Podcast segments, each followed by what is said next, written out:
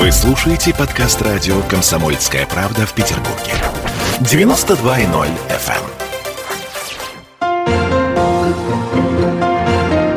эм. Беседка. На радио «Комсомольская правда».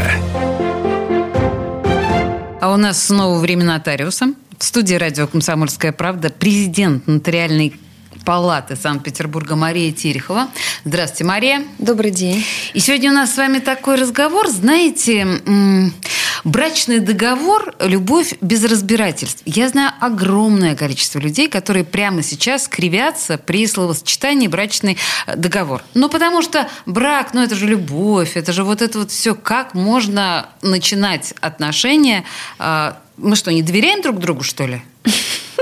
Это один из стереотипов, угу. который сопровождает брачный договор, и от него потихонечку мы начинаем избавляться. Хочу сказать, что раньше в дореволюционной России без брачного договора в принципе в брак не вступали. Договаривались родители, угу. кто и что получит в рамках этого брака. Наверное, нет смысла обсуждать, хорошо это или плохо, но так было.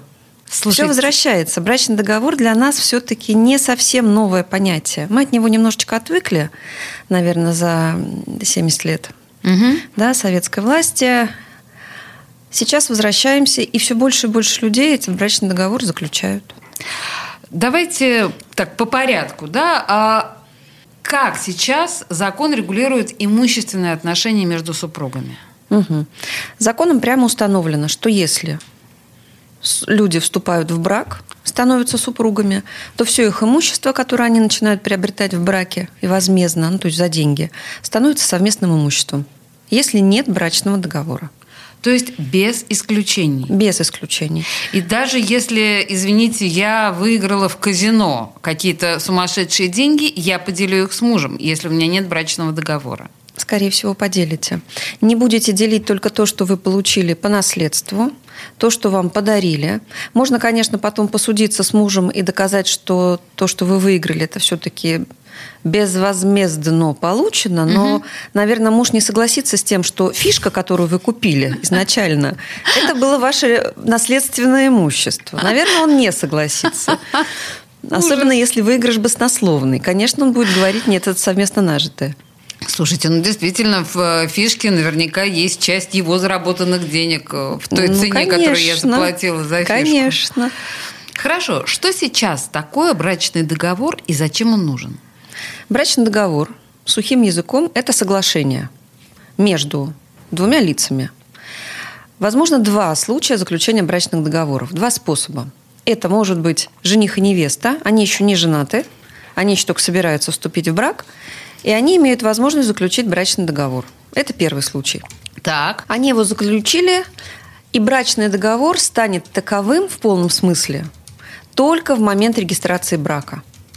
Если они по каким-то причинам до ЗАГСа не дошли, до дворца бракосочетания, и свадьба не состоялась, то и брачный договор в силу не вступит. Это первый случай. Так, ну мы сейчас вернемся. Да, давайте второй случай, но мы будем возвращаться, да. хорошо? Второй угу. случай, когда уже брак зарегистрирован, то есть это уже супруги, и в любой момент своего брака они имеют право такой брачный договор заключить. По желанию одной из сторон. Обеих. Обеих. Да, воля обеих сторон должна быть обязательно. Значит, вот смотрите, давайте начнем с жениха и невесты. Ну, это действительно эмоционально странная, наверное, история, когда одна из э, сторон вот этой романтической влюбленной пары говорит, дорогой, знаешь, мне кажется, мне нужны гарантии некие. Но ведь так это происходит? Или вот э, на вашем опыте как? Э? По-разному происходит. Я должна сказать, что действительно брачный договор до вступления в брак молодежь заключает редко. Вот если это первый брак, там действительно горячая любовь и э, доводы разума и какие-то, может быть, имущественные вопросы еще не интересны. Мы просто любим, мы просто хотим пожениться и быть вместе. А вот когда в брак вступают люди взрослые, это может быть второй брак, это может быть третий брак, когда они уже обременены какими-то обязанностями. То есть у них в прошлой жизни есть дети, например, от первого брака, есть родители, есть имущество, нажитое в прежнем браке – и, например, это у обоих супругов, которые вступают в новый брак. И при этом они любят друг друга, и они хотят быть вместе. Именно поэтому они идут в ЗАГС. Но ничто совершенно им не мешает заключить брачный договор. И вот еще один стереотип, конечно, он основной в брачном договоре, что брачный договор рушит любовь. Это не так. Это две параллельные истории. Просто люди ответственные, ответственно относятся к своим отношениям тоже. Слушайте, знаете, помните, как у Маяковского, да, любовная лодка разбилась о быт. И когда у нас вступают э, в силу всякие наши кошмарные претензии материального порядка, уж лучше они будут документально как-то зафиксированы, меньше шансов, что они разобьют нашу любовь. Ну, как вот Конечно, более того, лодку. вы же понимаете, мы все понимаем, что все хорошо, пока все хорошо. И когда мы друг друга очень сильно любим, то мы готовы идти друг другу на уступки, на поблажки, говорить, что да мне вообще ничего не надо, все забирай. Да, да, да, все твое. Все, твое. все твое. Да. А все мое, все мое. Да, это Но как только начинаются какие-то трения, сложности в взаимоотношениях, конечно же, тут уже включается и принцип. Нет, это мое, это не твое. Так не лучше ли на берегу, когда все хорошо, закрепить вот те самые договоренности.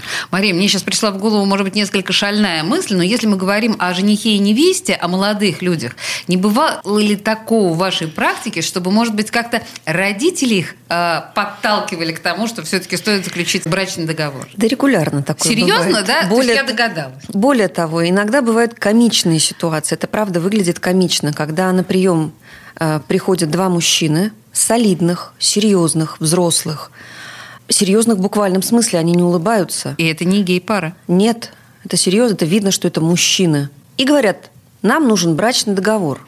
Ну, конечно, нотариус умеет держать лицо, мы не начинаем да, как-то остро реагировать. Ну, например, хохотать.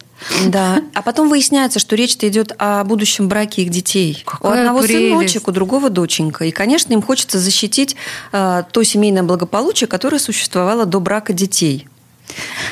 Вообще это похоже немножко на э, фильм «Крестный отец». Это похоже на дореволюционную Россию, я бы сказала. Это вот наши гены из нас немножечко э, выплывают. Угу. Раньше так и было. Наверное, по большому счету в этом ничего плохого. Это рациональный действительно взгляд в будущее. Ну, должен же быть кто-то умный в этой ситуации, да? Когда молодежь решила пожениться. Ну, конечно, мы разъясняем, что одного желания свекра и тестя маловато. Маловато, да? То есть надо да. все-таки привести надо, этих молодежь, непутевых. Да, молодежь должна хотеть. Ну и бывает, конечно, ситуация, когда и молодежь сама. Молодежь сейчас у нас э, очень активная и в бизнесе участвуют достаточно с молодых ногтей, такие хватки. Достаточно часто это все заканчивается действительно брачным договором, потому что молодые понимают разумность доводов в том числе для себя это все понимают. Но бывают, конечно, случаи, когда молодым это не надо и тогда брачный договор не состоится. Навязанная воля нотариусом удостоверена быть не может. Мы, на самом деле, совсем скоро перейдем к сути вот этих вот прекрасных брачных договоров, но я все еще, мне кажется, вот интересно походить вокруг да около. Значит, давайте вот практика. Э, когда мы говорим о еще до э, брачном периоде, то есть это жених и невеста, они приходят к вам за сколько, в каком качестве? Вот технически объясните мне, как это происходит? Я просто даже не представляю себе. Приходят два человека, угу. мужчина и женщина женщина, девушка и юноша с паспортами. Все, у них больше ничего нет. Свидетельства о браке еще нет. Есть горячее желание. И даже нет вот этого заявления, что они подали в ЗАГС. Нам это не нужно, мы Вам это не, не проверяем. Угу. Это два лица, два человека, мужчина и женщина. Это непременное, конечно, условие в нашем правопорядке. К сожалению. В отличие от других. Ну, не будем оценивать да. это так. Дальше. Они нам говорят, мы хотим брачный договор, потому что собрались пожениться. Все. Мы у них выясняем условия, на которых они хотят заключить брачный договор, а их может быть много. Это может быть раздельная собственность, то есть кому на чье имя приобретено, тому и принадлежит. Или в отдельных видах, например, хочется раздельную собственность, например, вся недвижимость в таком ключе, кому купили, тот и собственник. Например, квартира, квартира. у девушки есть, и только ее она в любом Это добрачно, случае. это вообще брачным договором а. можем этого и не касаться. Это угу. не совместно нажитое да, имущество. Поняла. Угу. Да, но при этом брачным договором она может свою добрачную квартиру передать своему мужу. Такое Конечно. в брачнике угу. тоже возможно. Как интересно. Да. Так, а, значит, это мы сейчас говорим, ну, мы сути брачных договоров, да, вот главных вот этих условий, мы еще не коснулись. Давайте сейчас у нас а, буквально две минуты рекламы, мы сделаем небольшой перерыв, выдохнем и уже вот прям по сути к этим документам перейдем. В студии радио «Комсомольская правда» Мария Терехова, президент Нотариальной палаты Санкт-Петербурга.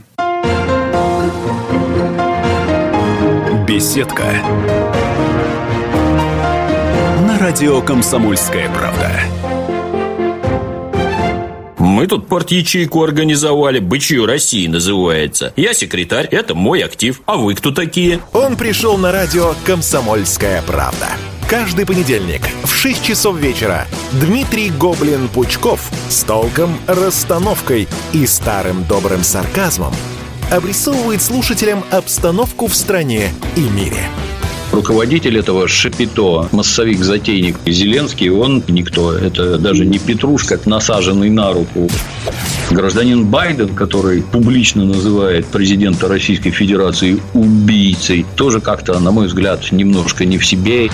Вызывают изумление коммунисты, которые стоят с монархистами, нацистами, гомосексуалистами. Вас-то что туда принесло?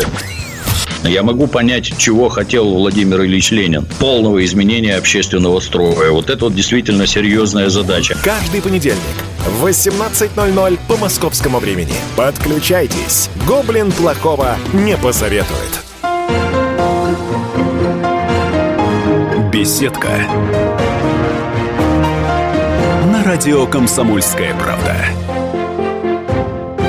А мы продолжаем разговор о брачных договорах. Вообще, какие удивительные вещи вскрываются, казалось бы.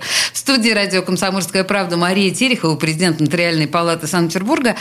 Итак, брачный договор, что это такое, зачем это нужно, не унижает ли это нас, участников этого всего, и не означает ли это, черт возьми, конец любви. Значит, в принципе, философские вопросы мы с вами обсудили. Давайте так, что вот конкретно может быть в брачном договоре, какие самые важные пункты? Угу. Самое главное, что нужно понимать, брачный договор регулирует имущественные отношения супругов. То есть то, что касается имущества. Подождите, то есть если ты мне изменил, выплачиваешь мне миллион рублей, так я не могу, не да, можете. договориться? Нет, конечно. Жалко. Это уже какое-то бюро услуг. То есть изменять можно, но за деньги. А, ну, вообще это я бы назвала это другим, более грубым словом. Ну хорошо, да, Да. поняла. Имущественные отношения. Кроме того, в брачном договоре могут содержаться условия содержания одного из супругов вторым супругом, например. То есть буквально а, ты мне в неделю даешь там 20 тысяч рублей. Да, возможно такое. Да.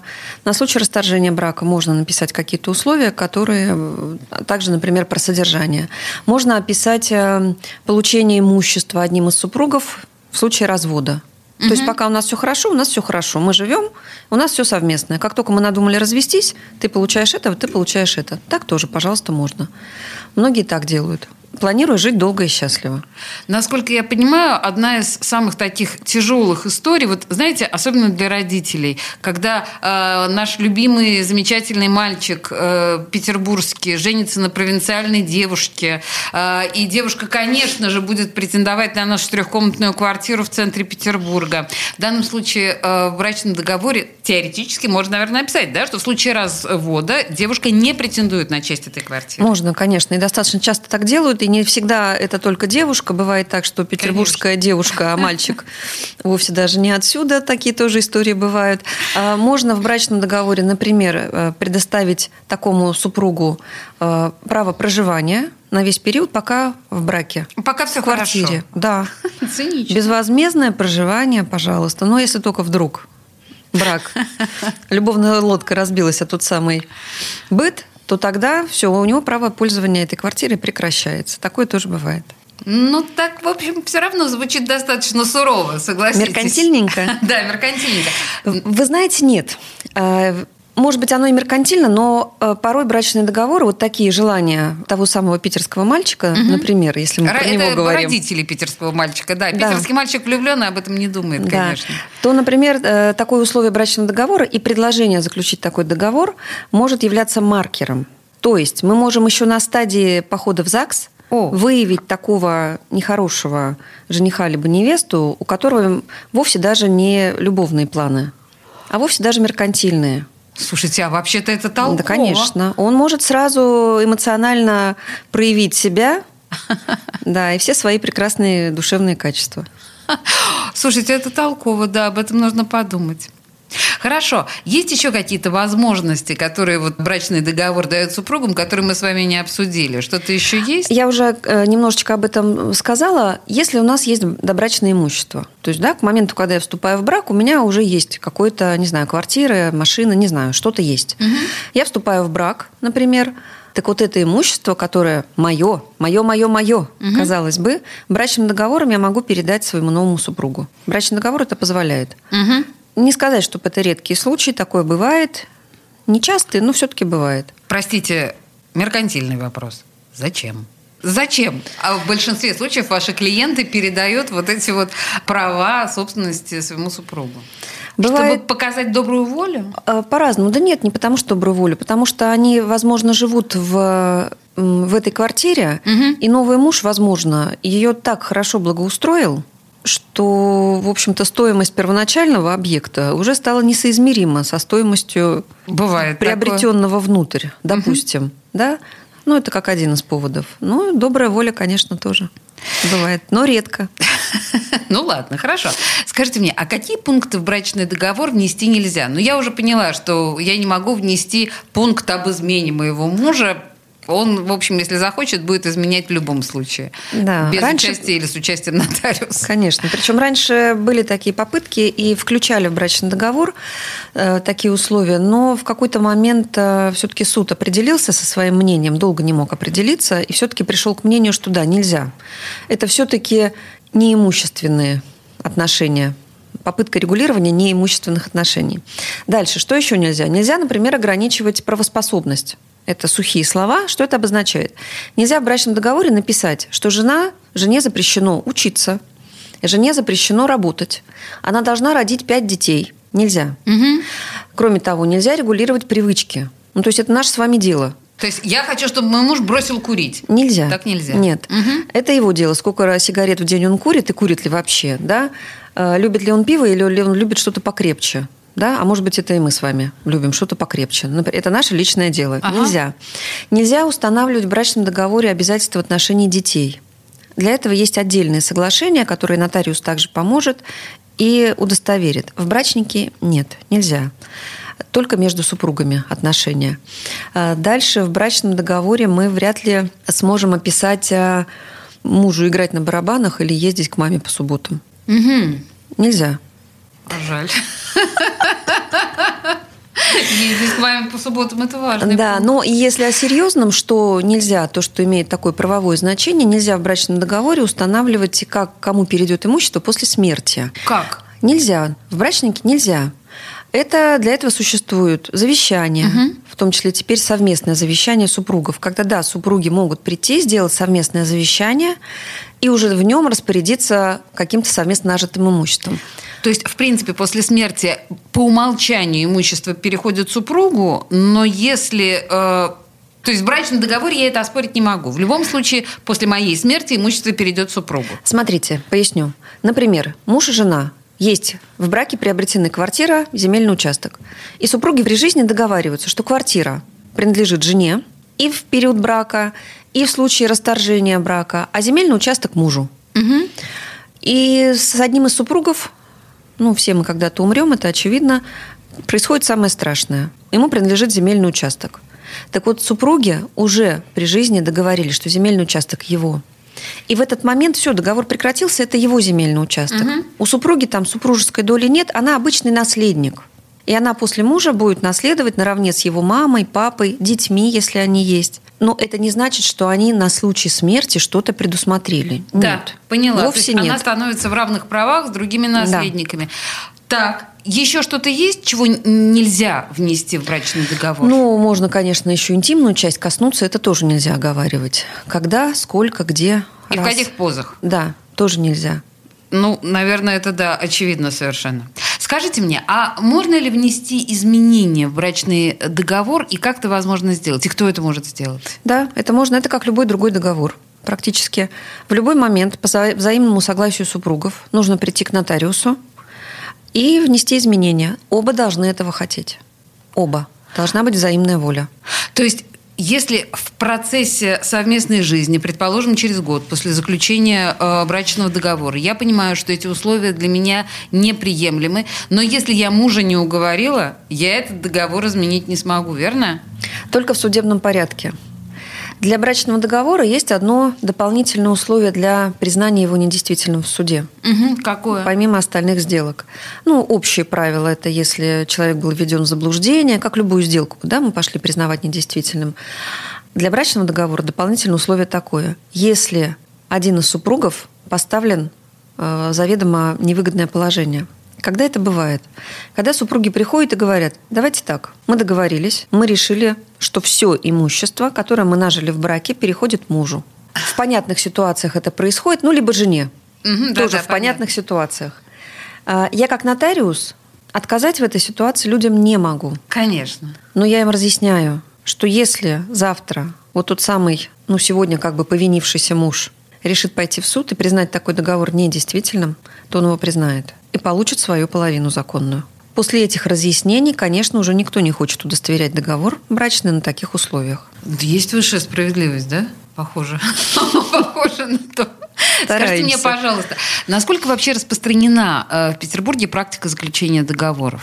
Ну, она, уже как-то можно анализировать? Она это? очень распространена. Я даже, вы знаете, принесла вам статистику по прошлому году количество удостоверенных в Санкт-Петербурге брачных договорах, например, если в 2019 году было 10 117 договоров, то в 2020 уже 11 678 и неукоснительно растет. Если мы сравним с 2010 годом, то там было всего 1213 брачных договоров. Я посчитала очень быстро, пока вы мне это говорите, что в год примерно на 10%. Это да. сумасшедший совершенно да. прирост. И вообще, если говорить об общем числе э, браков в Петербурге, то это примерно треть. Видимо, так и есть. Да. Слушайте, это мы говорили с вами о брачных договорах. Очень захватывающая тема. В студии радио «Комсомольская правда» была Мария Терехова, президент Нотариальной Нотариальной палаты Санкт-Петербурга. Спасибо вам большое. Спасибо вам большое. Беседка. На радио «Комсомольская правда».